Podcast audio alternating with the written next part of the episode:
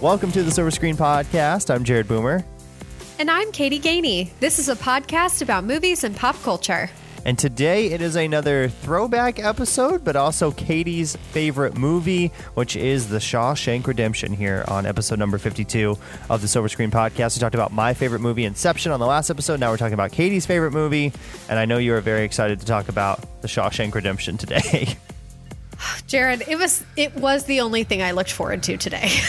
well, there you go. There you go. So we will mention it is leaving Netflix. By the time you hear this, it will have left Netflix, as movies always do when we talk about them and they're on Netflix. They leave very soon after. Although I feel like this movie was not on Netflix that long. I feel like it got on there in like March or something, and now it's already gone. I mean, it was not on there very long at all. So it really, they really I let know. it go quick. I think you're right. So short term contract for the Mm-hmm. Shawshank Redemption on Netflix. So it is not on there anymore though, but you can readily find it other places. And uh, once your local library and half price books open back up and Goodwill, I will guarantee you that there are copies there that you can pick up. So if you have not seen it, all those places have copies. So also we will warn you there'll be a tiny bit of language in this episode just because of some of the characters' names and also some of the quotes uh, Katie wants to read. They have some cuss words in them because that's really the main reason this movie is rated R is because of cussing and some violence. So Yeah. that's mainly it. Um, But before we get to that, we have a couple news items to talk about real quick. The first one of those is that uh, Netflix, the same company that we just trashed on a minute ago, released a trailer for a documentary that is coming out about Moshe- Michelle Obama when she's on her book tour for her book Becoming that came out. I think about a year ago at this point, and that'll be out on Netflix on May 6th. So that'll be pretty cool to watch, I think. I feel so bad. I still haven't read it. I know I kept saying I I was going to read either. it. It's it's but it's intentional. I've read I think I'm on my 15th or 16th book of social distancing. Nice. Which is great. However, I'm I'm going in an order. So like Okay. I posted however many I wanted to read. And then I'm trying to get through like all my book of the month books that have been stacking up. Okay. And then I'm trying to do like a thriller and then something different. And I'm also being strategic about how long they are and how quickly I know I can read them. Like Okay. I know a thriller, if it's good, I'll read it quickly and I will be like engaged, but it'll be like a two day thing and I'm done. Mm-hmm. So I'm saving hers for almost the end because I know it's going to take more time and concentration. And also, Yes. again, it's like I just want to take it all in. I don't want to speed read it because of a deadline or something. So I'm going to save it for almost last. Nice. There you go. Yeah. So, and you're definitely going to be hitting your uh, book reading goal on Goodreads. Oh, I've year. already hit it. Yes. So already passed it. it's it. already done. Thanks, coronavirus. so, Not Um, to brag, but it's already completed. yes, that will be on Netflix coming up on May 6th. So you can check that out. And then two other news items. The first one of these was announced today, the day that we're recording this, which is April 29th. So basically, Trolls World Tour, which I think we mentioned on this podcast maybe a little bit. It comes out um, just on streaming, basically. It was supposed to come out in the theater, but Universal decided we're just going to put it on streaming because nobody can go to the movie theater right now. And that was that. So and it's actually been pretty successful for them because the chairman of NBC Universal, his name's Jeff Shell, he said it made about $100 million in rental fees, and about 5 million people have paid to rent it. Um, so at $20 a pop, that kind of adds up right there. So that that makes sense, and that's actually a really nice amount of money earned for this movie, considering it. I don't think they expected it to do that well on streaming. So that was the first part of this. But then he came out in a in a um, press release and basically said, as soon as theaters we op- reopen, we expect to release movies on both formats. So what that means is that he thinks they might release some movies in theaters. They also might send some straight to streaming, or they might do a combination where it's in theaters and then like you know a couple weeks later it comes on streaming faster or whatever. Um, in that case, so because of that though the CEO of AMC, which is the biggest theater chain, obviously, in the country, said that because of that comment, they are not going to play any Universal movies in any of their theaters in the United States, Europe, or Middle East. And the CEO of AMC said that policy is not some hollow or ill considered threat. So they cracked down pretty hard on this. I feel like the guy from NBC was just kind of like, we did this for this movie. It's unprecedented times.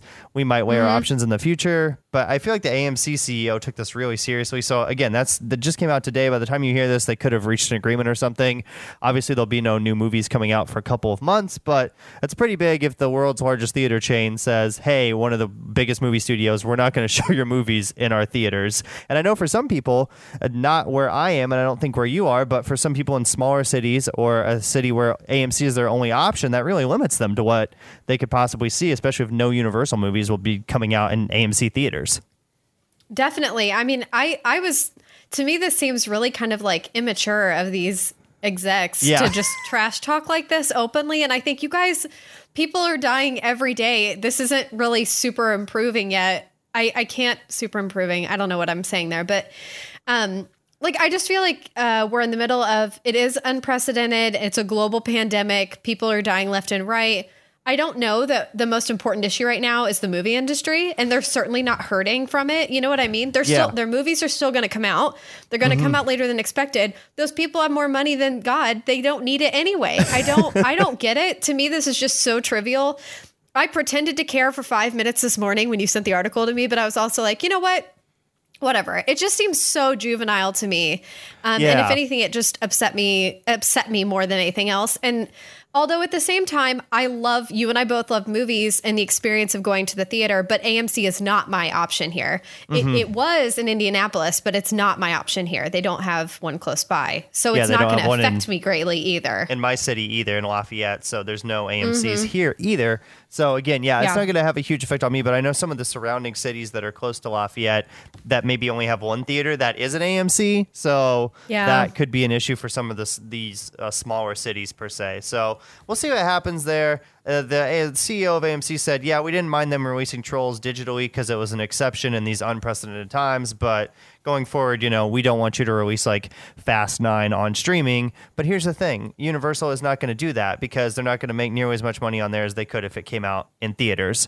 Also, for a movie like mm-hmm. that or a big blockbuster, you want to see it on the big screen. Like Trolls World Tour, it probably doesn't make a difference if you see it in the movie theater or if you see it on your TV. But like, you know, Fast and Furious 9 is going to have a way bigger impact if you see it on a huge screen than on your TV at home. So, at least the first time that you see it.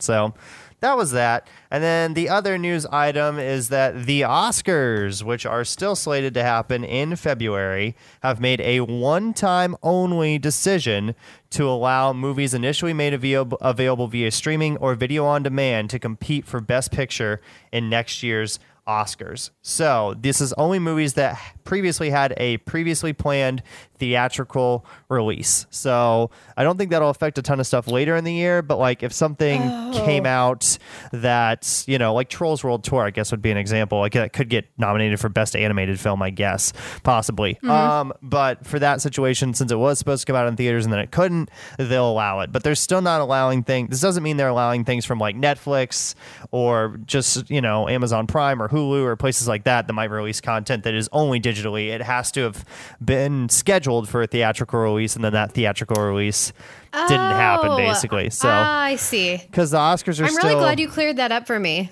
Yeah, the Oscars are still in 1942, so they haven't accepted the fact that you know we could just have streaming movies also be nominated for Oscars that didn't. Which is why Netflix all the time when they like you'll you'll you're probably thinking, well, Marriage Story and Irishman got nominated for Best Picture, yes, but Netflix also had to like show those in a couple theaters for two weeks so that they'd be eligible. Yeah. It's kind of a dumb rule at this point, given everything that gets posted online, but that will be happening. Um, obviously, Steven Spielberg is the one big person that has come out and said we got to keep the distinction between streaming movies and theatrical movies. Um, and then the date for the Academy Awards still remains on February 28th, although they could they also announced they could change that if things are still going on. And they changed a few other things, including allowing all members now to vote in the international feature film category and they combined sound mixing and sound editing into one sound category. And this will also be the last year that they send DVD screeners out to voters. After this, going forward, they will have digital versions. So, Wow. 85 year old Ethel, who's an Oscar voter, will have to learn how to use the old computer to watch next, not next year's, but the year after's uh, Oscar movies. So uh, that was that. So I I think that's fine. It kind of makes sense. Again, it doesn't. It's the clarification on it is a little weird. The headline that CNN has is Oscars make one-time exception for streaming eligibility because of coronavirus. That's a little misleading once you actually read the article and see what it is, because that makes it sound like anything that's on streaming could qualify. But that That's is- how I read it. yeah. So that- I'm glad you cleared the it up. Mm-hmm. Case. So, but um, we'll see. Again, Oscars are still ways away, so we'll see what happens with those. But hopefully in February we're kind of back to normal, so we can we can have the Oscars like we did this year. So. We'll see. So that's that. Um, and then, real quick, we'll just mention some stuff that we're watching or reading right now. Um, Katie, I know you watched a couple things on Netflix, and you're still reading a couple books too, which you've already mentioned a little bit as well. Yes. So, book wise, I finished Dark Matter, which I had recommended. It was excellent. And it was sci fi, again, which I don't normally read. Loved it. I read The Guest List. That was another one by an author, Lucy Foley, that I had read before. I didn't like this book as much as her first one, but she Okay. is a great writer. It was a great thriller. And then now I'm reading a book called Final Girls, and it's by Riley Sager. That's the only one I'm currently reading. But he uh, wrote one of the books I read earlier in social distancing called Lock Every Door, and it was fantastic. So I can't wait to read this. And then of the shows I watched, um, I would like to recommend both Too Hot to Handle and Waco, and those are intentional. They're both on Netflix. So accessible to a lot of people. Too Hot to Handle is ridiculous. It's Hot Mess Express. It's just as dirty and salacious as Tiger King. However, if you're someone during social distancing that is like, life is terrible, I'm so sad, I just want to watch something ridiculous, please enjoy Too Hot to Handle. Yeah. If you are someone who's like, I love conspiracy theories, I love cults, I love true crime, I love it all, and I don't mind watching something messed up right now, please watch Waco. Okay. Waco was extremely well acted and entertaining, but it is a depressing story. Um, and because it was so well done, I actually found myself thinking it was like happening as I was watching it. But I was alive when it happened, so I had a pretty fair understanding of what went on. Um, but it did leave me feeling enraged about how the entire situation was handled and pretty disgusted by the Branch Davidians, but also the FBI and the ATF task force and all that stuff. So, anyway, um, I highly recommend them both. But again, if you want lighthearted fare, please watch Too Hot to Handle. Don't watch it with your kids, it's inappropriate. Good to know. So, I have two things that I've been watching too. Um, I'm still continuing Westworld, obviously, because I'm still kind of cruising through that. But one thing that has started since we've been social distancing is The Last Dance, which is a documentary on ESPN about the 97 98 Chicago Bulls. So, Michael Jordan. Scottie Pippen, Dennis Rodman, all of them are in it. Um, and it's 10 episodes, so they're releasing two parts every week, basically. So we're up to through part four right now. But if you're a sports fan and you're missing sports right now, if you're a basketball fan, if you grew up during that time and you kind of remember that team when they were really good, that was I was only five when they were when that year would have happened. So I was a little too young. I wasn't totally into NBA basketball yet, but I do remember Michael Jordan and he played in the NBA when I started to become a fan and everything. So, but if you really want a well-made documentary, um, we've said before on this show that the best documentaries are the ones that get the best access with all the people involved. And this one has, you know, they do have Michael Jordan, Phil Jackson, Dennis Rodman, Scottie Pippen. They're all being interviewed for this. Um, lots of other people are in the documentary as well. Uh, President Obama makes an appearance. President Clinton makes an appearance. So there are a lot of a lot of people in this documentary. And it wasn't supposed to come out until June, but they actually moved it earlier because of coronavirus and they were able to get it done and everything. So that's really good.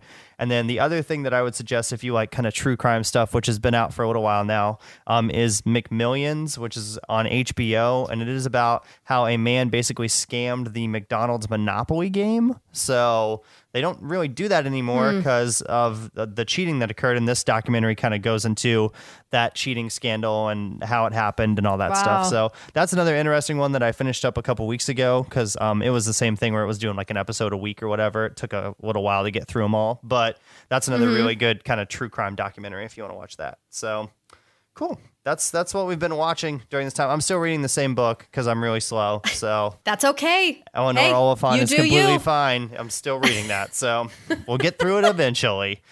And with that, we'll get into the Shawshank Redemption. This was released. There's a couple different opinions on this. One, it was released on September 23rd, 1994, for test audiences. And then it was released on October mm-hmm. 14th, 1994, for wide release. And it's rated R for language and prison violence. It's two hours and 22 minutes. IMDb, 9.3 out of 10. As uh, some people know, it is I think the highest rated movie on IMDb. It is. I double checked it last night. so It is still the highest rated. on Rotten Tomatoes, critics 90%, audience 98%. So this is a universally loved movie, and its budget was $25 million, which is not that much for a movie. Granted, it was made in 1994, but that's still not a huge budget for a film, especially if you look at today's numbers. So it did make $28 million worldwide in its uh, first release, and then it got nominated for a lot of Oscars, and they re released it, and it made an additional $12 million. And then the worldwide total ended up being 58 million. So it made about another 30 million total worldwide once it was re released because of all the Oscar buzz and, and everything that happens there. So if you don't know the synopsis for this movie, in 1946, a banker named Andy Dufresne is convicted of a double murder, even though he stubbornly proclaims his innocence. Once in prison, he bonds with other inmates, finding solace and eventual redemption through acts of common decency. And that's basically what happens to the whole movie. You follow him, you follow some other prisoners. The other big one is Red, who is played by Morgan Freeman, and you learn their stories and kind of see their friendship grow. And while in prison, Andy does a lot of different things for a lot of different people. And because of that, he he kind of wins some brownie points and then is able to you know have the stuff happen to him that does. So which is good. So that's the synopsis. We're not going to talk too much about the critics because this movie came out a while ago but we will just kind of touch on the critics reviews real quick. So the first of those is zaki hasan of the san francisco chronicle who says cinematic alchemy of a kind that's all too rare prepared propelled by a supremely talented cast a sumptuous score by thomas newman and a first rate script and direction from first timer frank darabont so mm-hmm. and this is kind of we'll talk about him in just a second but it is really amazing that this was his first movie that he ever directed and it turned out to be this one of the best movies of all time you could argue. I mean, Frank Frank Darabont, he also wrote the screenplay. Like, I, I just can't believe the good fortune that came from this film. And I did forget, I didn't put this in the notes, but this movie ended up being nominated for seven Oscars, but it didn't win a single one.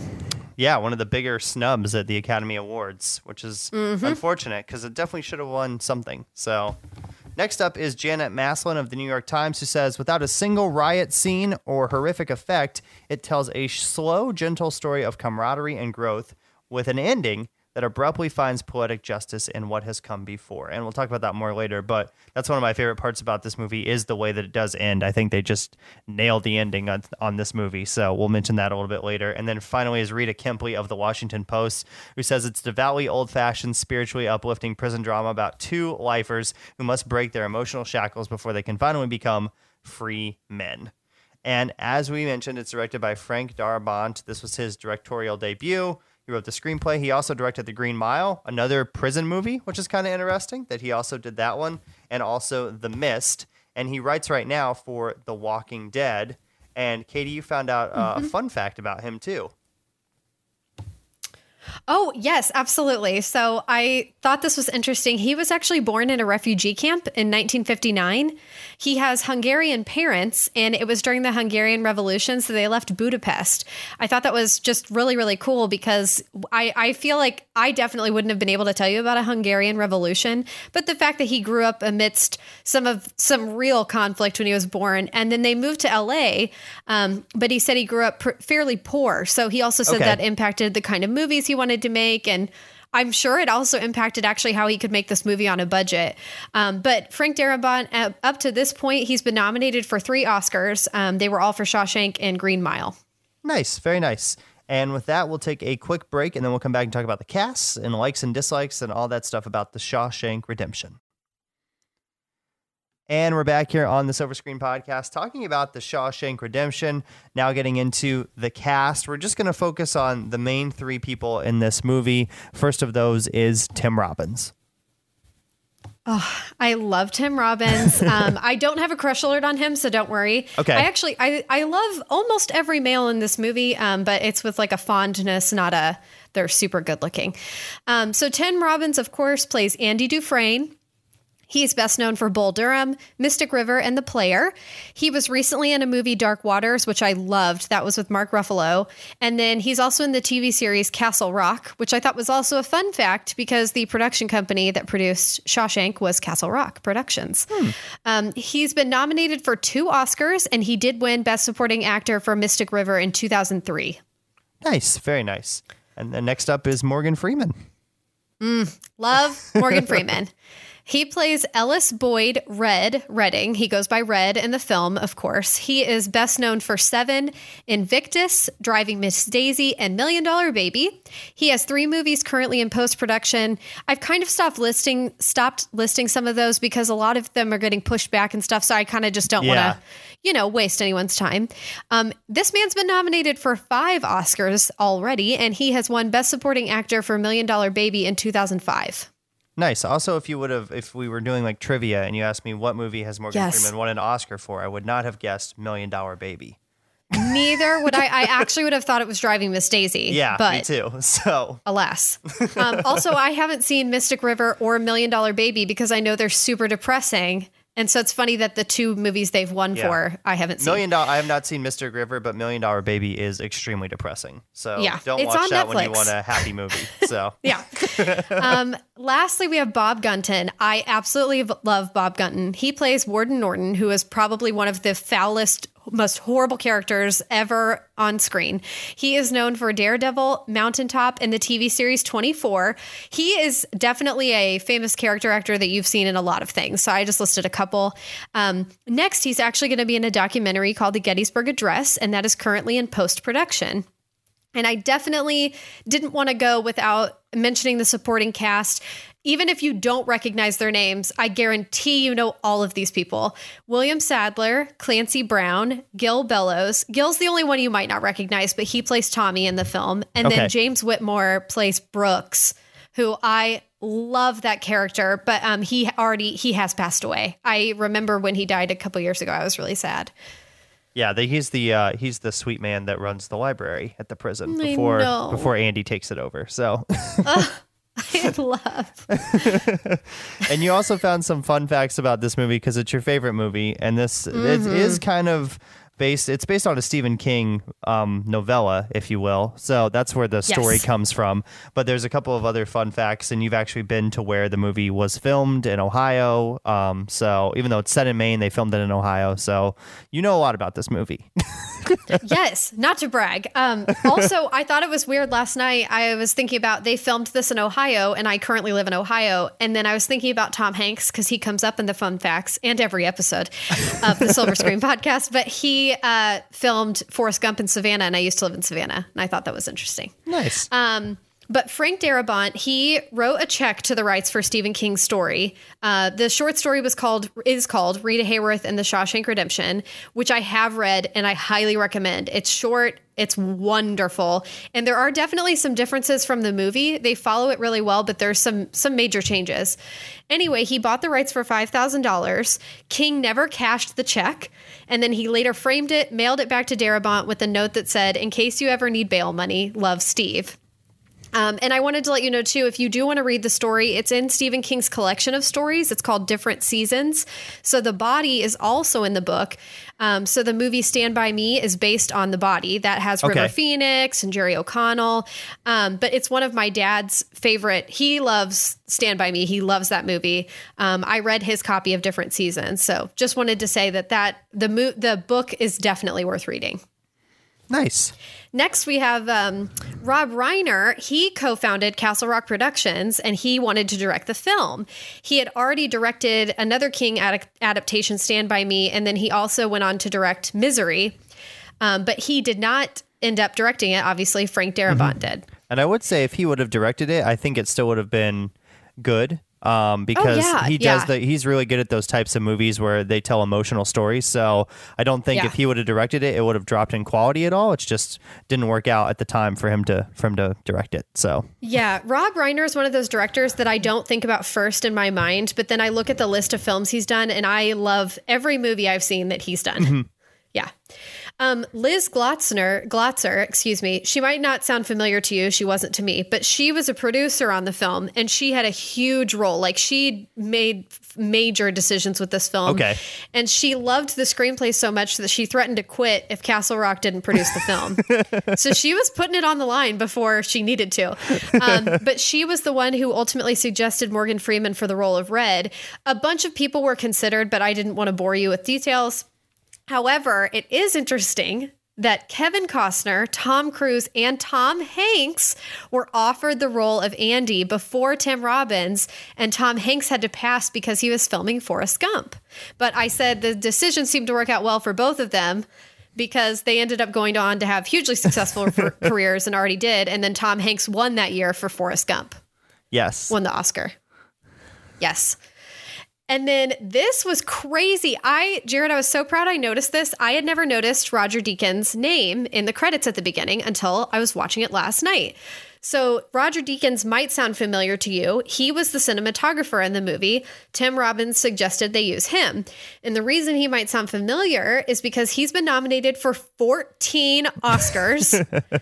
He's won twice, and you might know him because he recently won for Blade Runner 2049, and then last year he won for 1917. But he's a very famous cinematographer. Yeah, and I did really like the cinematography in this movie, and I thought about it while I was watching Yes. it because it was back in the 90s, and there's a lot of shots that are like you see over the prison or they like pan out, they're close Yes. down on somebody and then they pan out, which like today would be very easy to do with like a drone, but they didn't have Mm-hmm. those back in the mid 90s. So they were probably using like a helicopter or some other form of technology to get those shots. And of course, one of the most iconic shots in the movie is when um, Andy is crawling through the sewer. And obviously, the way that looks the way it does is because of Roger Deakins. So he's definitely responsible for that. Yeah, and I I should have mentioned too. I don't know if I did. I got almost all this information from Wikipedia, and I think Wikipedia is wonderful, but I don't always use them. But they had so much good knowledge. So if you're as obsessed with this movie as I am, read Yeah, the I- entire page. It's fascinating. I think they're uh, they're fine to use for fun facts for movies. I wouldn't write like a you know official document or a school paper with Right, them, but right. you know movie fun facts should go for it. yeah. Um, so I thought this was fun. Brad Pitt was originally supposed to play Tommy, who's the Elvis looking character, but he dropped out because he actually was becoming very popular due to Thelma and Louise. So I think he had other offers Okay. and he decided not to do Shawshank. Um, I don't know that he regrets it. I haven't read that he did because he obviously went on to be fine too. Yeah, Um, Morgan Freeman's, I did know this because I learned this when I went to the prison. Morgan Freeman's son, Alfonso, he's the mugshot picture in the movie. You can kind of tell too when you look. Um, but he also got to voice one of the, in the early scenes, he got to yell when the men are yelling fresh fish to the newcomers because they're trying to scare them and terrorize them on their first day. He got to be one of the voices. And then this was interesting. Darabont didn't want the sappy ending, so he filmed two options. But the test audiences loved the ending with Red and Andy so much that he kept it in because he was like, "This is sappy and it just seems too easy." And they were like, "No, that we have to see them reunited. This is this is what makes it complete." Do you know what the other ending was going to be by chance at all? Um, Yes, Okay. actually, yes. It just said that you saw it would end when Red um, got on a bus. I think Okay. they, I think they thought about ending it either on a bus, like you don't know where he's going, it's ambiguous, or Okay. you just see him. Um, I think in that boarding house place or whatever, and you Yeah. don't really know what he's going to do, but you don't think he's going to kill himself. Okay, so it would have ended like three minutes earlier than it actually Yeah, ends. but probably. to me, the ending that it has is so satisfying, not Yeah. in a sappy way. It's like it's like exactly. I feel like Shawshank for me is the movie ending. It's everything you want. Mm-hmm.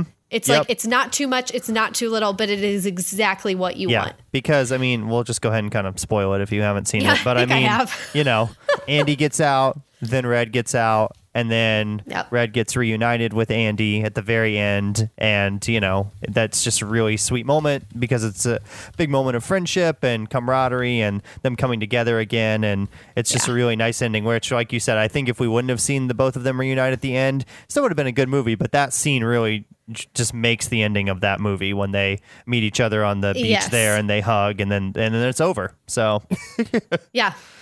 And then the scene in Zihuatanejo, it's supposed to be that. It's actually was filmed in St. Croix of the U.S. Virgin Islands. And I, I was like, oh, that totally adds up because that water was too pretty and too blue. And I was like, there is Yeah. no way, no way. that water almost Um, looks fake at times, honestly. And that's what I thought. um, so the pipe in the film, I just said this to make anyone who is like me, who is terrified, doesn't like germs and just dirtiness in general. Um, the pipe that Andy crawls through that's supposed to be a sewer pipe, it was actually filled with water, chocolate syrup, and sawdust. Okay. And then Arjun wanted me to promise that I mention. So they, so Morgan Freeman in the film says something about a shitty pipe dream yes. or a shit pipe dream. and that's a joke because it's like a callback to what's about. It's a, it's about to it's foreshadowing because Okay. only like 15 minutes later is when Andy escapes. So anyway, Arjun was like, "That's so funny." Okay, and then, uh, however, I wanted to mention too the water that Tim Robbins swims in at the end when they were filming. That water was actually toxic. They knew Okay. it was toxic, so it was very dangerous for him to be in it. But they had to film that scene, but they had only one night to get it.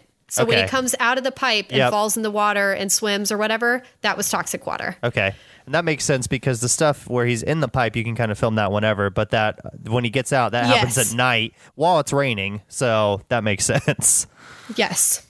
I will save, I'm going to save my adventure for the end. Um, Okay. But this is also alongside The Big Lebowski. That's a callback to a previous episode of the Silver Screen podcast. Um, but this is alongside The Big Lebowski in the Library of Congress. Um, it's listed on the National Film Registry. Nice.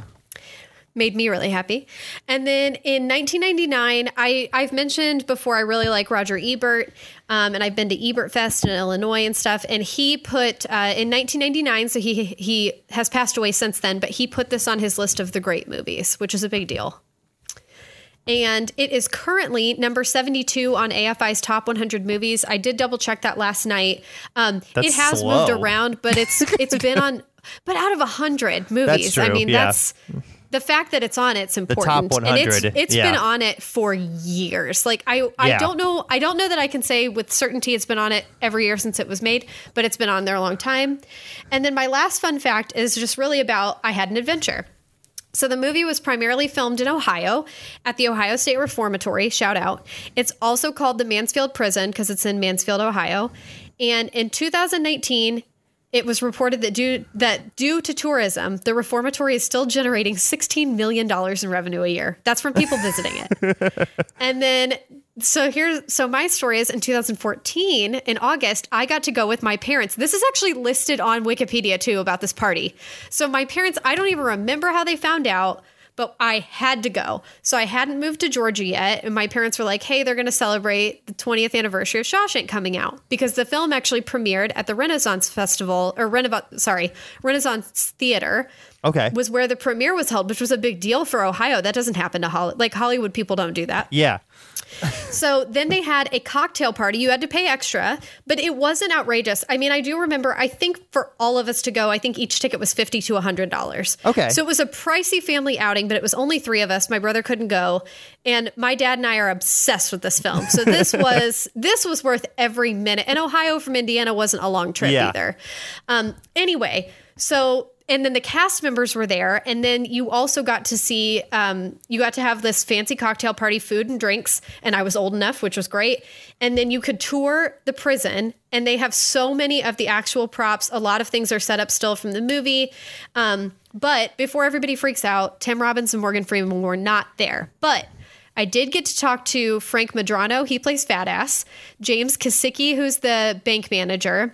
Scott Mann, who's the golf pro at the very beginning, Renee Blaine, who's the Andy's wife, and then Bob Gunton. I got to have an actual full conversation with Bob Gunton, who plays the warden. He was absolutely wonderful. Shout out, Bob, if you listen to this. um, but I will definitely post pictures on social media. I mainly wanted to say it though, because if you love this movie, so many people do, you can see all of this stuff for yourself. The only thing is they won't be having a cocktail party with the celebs. But Yeah. It was amazing. It's in the middle of Ohio. Um, it's really worth seeing. And the only thing that's changed since I was there was unfortunately the tree that Andy, that's where Red finds Andy's box and Yeah. everything. And uh, Andy proposed to his wife under the tree. That tree, when I saw it in 2014, it had been struck by lightning. So only half the tree was still standing. Um, but unfortunately, wind, there was a huge storm in 2016 and it completely fell down. So Okay. there's no longer a tree, but you can still go out there and there's 15 different locations from the movie that you can travel to all in that area of Ohio. So definitely worth it. That's very cool. Yeah, if you like that movie, definitely go check that out because that's a cool thing to do. Whenever you can go to like a movie set that is a real location. That's always really neat. So, and with that, we'll move into likes for this movie. Katie obviously has a lot of likes because it's her favorite movie. Sorry. Um, so we'll just just so excited. We'll just kind of cruise through these. But I mean, the main things that you think about when, at least what I think about when you watch this movie, is that the characters in this movie are really what makes the movie. The characters in the script, because the characters are so well acted and well thought out, and the people that play them do such a good job that it makes you form such a deep emotional connection with them, and that is really what makes the movie. I think. I, I mean, I couldn't see really anybody else other than Tim Robbins and Morgan Freeman playing the lead roles, just because they do such a great job in the role, and then having Morgan Freeman narrate at times is also great because he's got an amazing voice. So the characters I think are, are definitely my favorite part of the movie. Oh my gosh, I couldn't agree more. I I love that they had like it was kind of like a Scarlett O'Hara role where everybody wanted to be in it and a lot of people were offered the roles. But I now that I've seen this movie 8 million times, there's no other people I think that could play any of those parts. I absolutely loved it. And I think what I love about the characters is how complex they are. They're really well developed um, characters, which I think is good writing. It's not just good acting on on the actor's part, mm-hmm. but they're complex. I mean, all of these men are in jail. Like you don't, all of them are there except for everyone there except for Andy is guilty of a crime, mm-hmm. and a lot of them it's murder or rape or something equally horrible. So it's hard to like characters like that. But I think when you have good writing and good acting, you can actually feel for those characters and love them too, like you would any hero in a movie. Yeah, definitely. And another like is the music by Thomas Newman. The music is great in this movie. Um, at times, it's not really there much at all, and then other times during big moments, it really swells up and it makes you feel a lot of emotion. Like when Andy is crawling out of the pipe, music's very intense right there and is very well done at the end of the movie. Um, and then throughout the course of the movie, sometimes they will use it too, but the score is just really good. Yeah, this Thomas Newman I've mentioned before on the podcast is my favorite composer ever, at least of, of soundtracks and things. Um, he also did Little Women, the 94 version. Shout out. But he I just think that the movie ad the music adds so much to the movie. And it's definitely a soundtrack that if you're ever wanting to just listen to music and not singing, it's a great soundtrack to have for your car or to download on iTunes or something because it's I don't know. It's just very moving. I I hear parts of the soundtrack and I will get tears in my eyes. I don't know if I can I don't know how to explain it, but he's a phenomenal composer and I think the music seems like some of those other movies we've mentioned it's like another character. I think mm-hmm. it's it's added at all the right times. And then another thing is the scenes and the costumes in this movie. When you think about it, there's not a really a lot of different locations that they film at, even with the scenes. You've got kind of the you know the cells you've got the mess hall you've got the library you've got the warden's office and then like the yard basically where they're outside but those are like the main five places where the majority of this movie takes place Oh, I know. That's why I think it's so interesting too is they didn't have it wasn't like there were costume changes mm-hmm. or cool makeup or dance musical scenes or anything like that. It's it's primarily a prison and guys wearing all the same clothing. Yep. I do love that it's in the 40s for the at least the first half of the film because that's my favorite fashion decade. Um, so it was cool to see like you only see his wife for a few seconds, but it was cool to see like her shoes or like how her hair was. And it's even neat to see when people get out, it's the 60s and how things mm-hmm. have changed. And it makes you imagine like what would it be like to be in prison for 20 plus years and then you come out and like the whole world has changed. But anyway, I thought that was a testament to good storytelling that you're engaged with the story even if a lot of flashy things are not happening like we have in a lot of films today. Yeah, and I think too when you think you talk about how long they've been in prison, I think that was one thing that I noticed on this watch that I hadn't picked up before. But like Tim Robbins and Morgan Freeman have a conversation basically because Morgan Freeman goes up for his 30 year parole, doesn't get it, he's still in jail.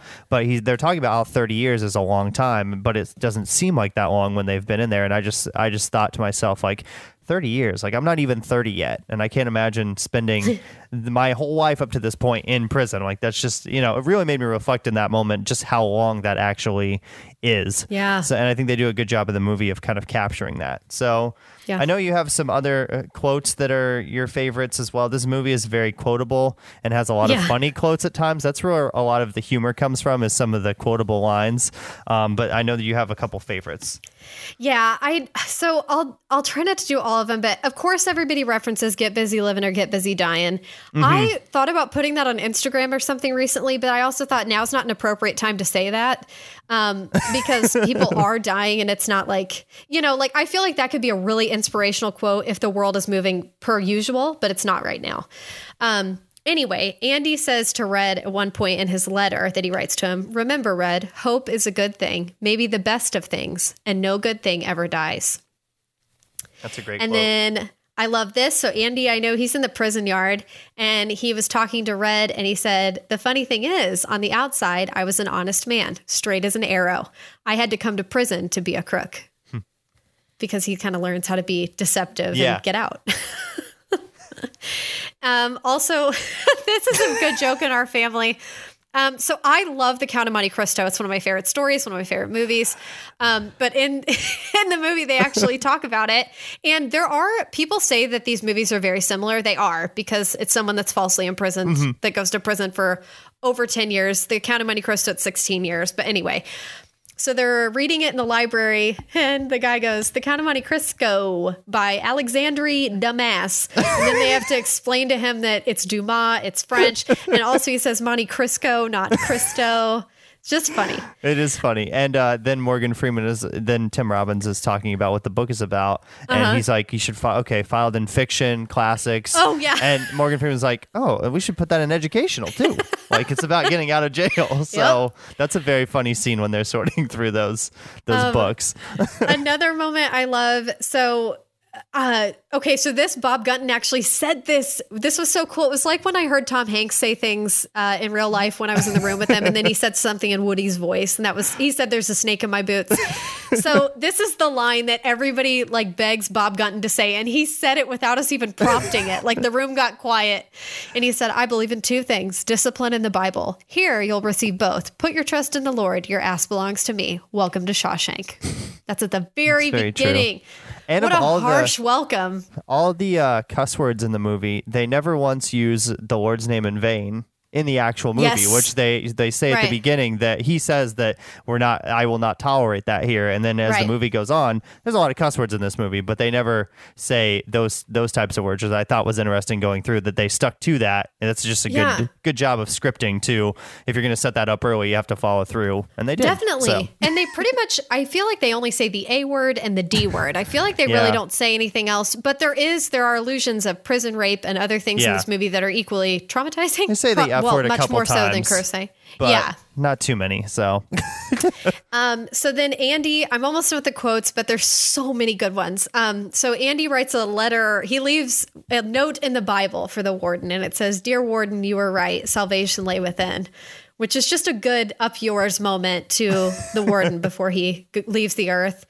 Um, then I this more I love this quote not because of the quote itself, but because of the image it conveys. If you've seen the movie enough, you know exactly where this is.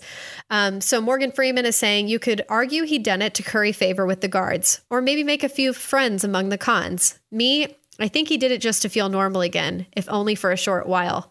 And it's when the men are drinking beers on the roof because Andy helped the prison guard with his taxes and stuff. And so they all got beers and they got to work on the roof and work outside for a week, which is cool. And the last two, uh, this is Red is telling all of the friends because Andy's escaped and he's he they all loved sharing these old stories about friends.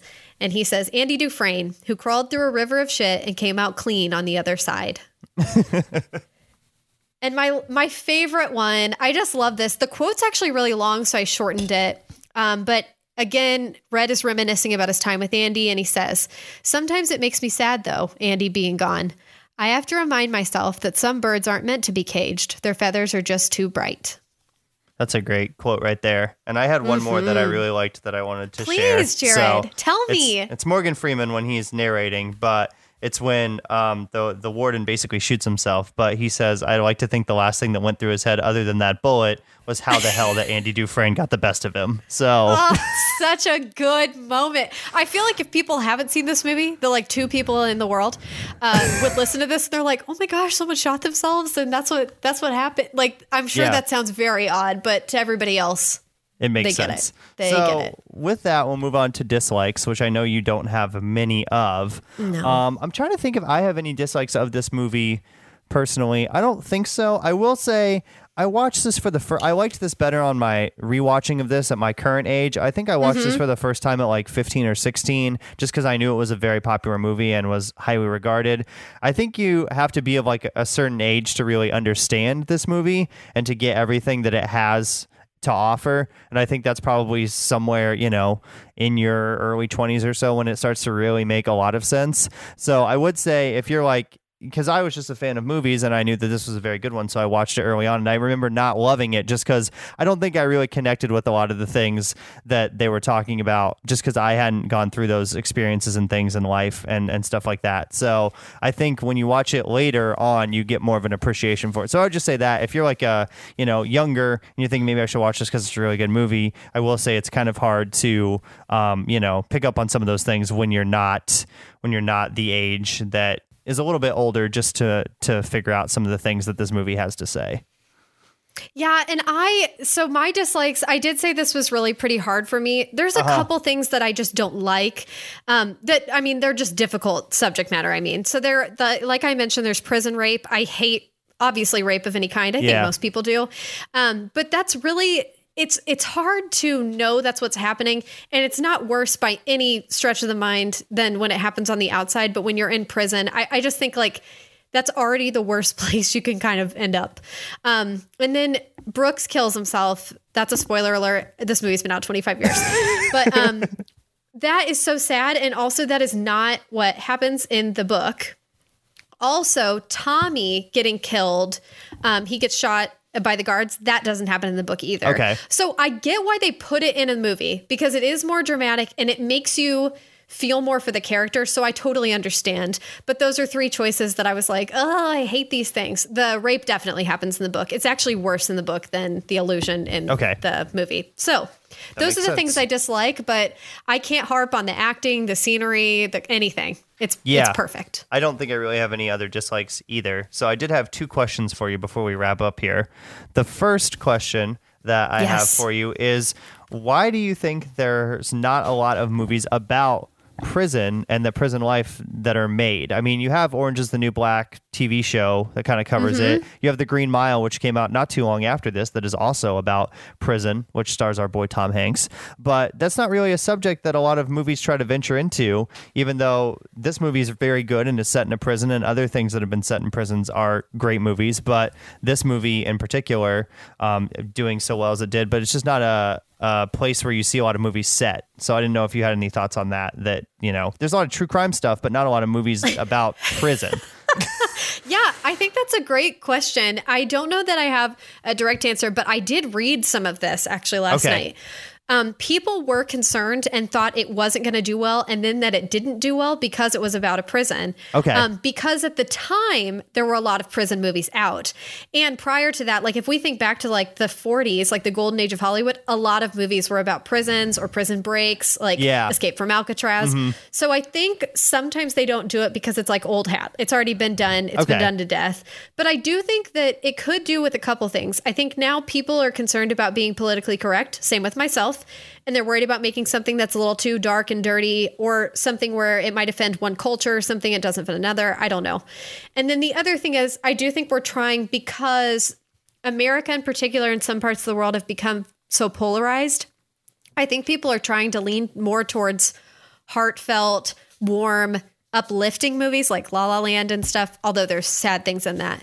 But I, I almost think that right now it's like a it's a cultural thing and it's of the moment. I don't think it's going to last, but that would be my guess. I'm fine with prison films, but I think that a lot of times they're really dark. So, like this one, there is so much hopefulness and so many good things in it that ultimately cancels out the setting, if you will. Yeah, and I think I think that's correct because I think if you see a movie like you see the trailer for this and you're like, oh, that's set in a prison, that's obviously going to be depressing, and you don't really go see the movie or know a lot about it. You just say, oh, that's in a prison, um, that's very depressing. So I can get why you Yeah. wouldn't set stuff in prisons. That kind of makes sense. But then you look at Orange is the New Black, which is a very popular TV show, but that again has kind of a serious take, but also a funny. It's more comedic at times as well, so it can be lighthearted too. So. And then my final question for you before we wrap up here on this episode of the Silver Screen Podcast is why is this your favorite movie? Thank you. I was hoping you were going to ask this. Prepare yourself. um, this is my favorite movie. I did put the stunning musical score and the perfect script is just the icing on the cake for me. But what does it for me is the story. I think this movie is actually a timeless film. It's not something that only was relevant in 94 or 93. Um, and everyone can relate to feelings that people experience in the film. So it can be that you're lonely, angry, sad, you've been wronged by someone, you're afraid of something. And then I I didn't say everyone, but I would say most people in life experience friendship, which is ultimately the film is about redemption and friendship. So, also, I love that this movie is filled with complex characters. I really like when the characters are not easy to love, but you love them nonetheless. Um, because like i mentioned earlier a lot of them are murderers and robbers but you end up sympathizing with almost every single character except for of course like some of the the rapists and stuff like that i mean they're just they're just scum. Um, and then the lessons that come out of this movie. This movie reminds me to uh, get to know people before you judge them. It's a movie about tolerance. You actually notice that really nothing is mentioned about the fact that Red is a black man and Andy's mm-hmm. a white man. You hear Red say a couple things about Andy being a white man, but that isn't the main focal point of the story, which I love because it's not important. Um, also, I forgot to bring up that character Red in the book is actually a white man and he's an Irishman, and okay. that is why they call him Red. So I thought that was awesome that they chose to make him a black man in the movie. Anyway, and then I think this movie ultimately just makes you wonder about uh, what's what makes a life well lived, what gives people purpose, and then we really should think about when people are removed from society, much like right now, but I mean when they're removed from society permanently to go to prison. It doesn't mean they're invaluable or incapable of changing. Um, so I think this is a really good example of patience in the face of adversity, um, hopefulness, and then I just think it's the the ultimate movie about the enduring power of the human spirit. And I like that Andy says the line about salvation lay within, that people ultimately can help themselves. It's great to have faith, but you also need to have faith in who who you are and what you're capable of. I think that's a great, great explanation of why it is your favorite movie, and I agree with Thank a lot you. of that too, especially the patience thing because you know Red's in prison for forty years. Andy, it takes him nineteen years to dig that tunnel to get out, yeah. basically. So yeah. there's definitely a lot of determination and patience in this movie that is played out, and there's some hardships that the the characters face throughout, but they get through it, and then they eventually get out and get to live happy lives together, which is which is what you want. So with yes. that, we'll go ahead and give our scores. Uh, Katie, I think I know what you are going to give this movie. well, you did you did this for Inception. I'm yeah. going to give this 100%, and I think I already explained why. It's a perfect nice. movie, and I love it. I'm going to give it a solid 90 out of 100. Excellent. So, really good score. I mean, you can't deny that this is one of the best movies basically of all time, yeah. especially one of the best more recent movies. I was looking at that AFI list, and a lot of their top movies yeah. are ones that are a little bit older, um, just because mm-hmm. they are set in like the 30s and 40s. Some of the more the more popular ones on that list, um, which yes. makes sense. But this is one that is from not too long ago that is still very very good. And I will mention if you want to check out that list, they have it on their website, and they have a nice PDF that you can print out. And if you want yes. to during this time of social distancing, try to watch all those or get started on those, you can just check them off as you watch them or check the ones off you've already seen. So that can be a fun little project while we're social distancing right now. So 90 out of 100 for me, 100 out of 100 for Katie. And then coming up on the Silver Screen podcast, we've got a couple different things planned. One, it is the 25th anniversary of Apollo 13, not the actual mission, but the movie. So mm-hmm. we, with Tom Hanks. so we will be reviewing that here in a couple of weeks. Also, there's a new movie coming out on Netflix called The Lovebirds with Kumail Nanjiani that looks pretty cute. So we thought we'd do that since it's a new original movie that'll be out here pretty soon. But up next on the Silver Screen Podcast, we're going to talk about another Tom Hanks movie because we love Tom Hanks on this show. And it's a movie that's celebrating its 25th anniversary this year as well, which is Toy Story, which is one of the best animated movies of all time still. One of my favorites of all time yeah, so I cannot wait to watch Toy Story again. I love Toy Story. I love the cast of characters in Toy Story, especially the first one. I think they're all just great. And it's another great movie about friendship and overcoming adversity. So we have a little theme going here. That's so sweet. what? A good point. You know, I just did a Toy Story um, puzzle during Nice. quarantine. I posted it on social media the other day. Yes. Very nice. And Toy Story is still very popular today, obviously, with Toy Story 4 just coming out last year. So it's been a franchise that has been around for quite a while. We're going to talk about the original coming up on the next episode of the Silver Screen Podcast. So join us for our conversation about Toy Story. Until next time, we'd like to thank the Academy.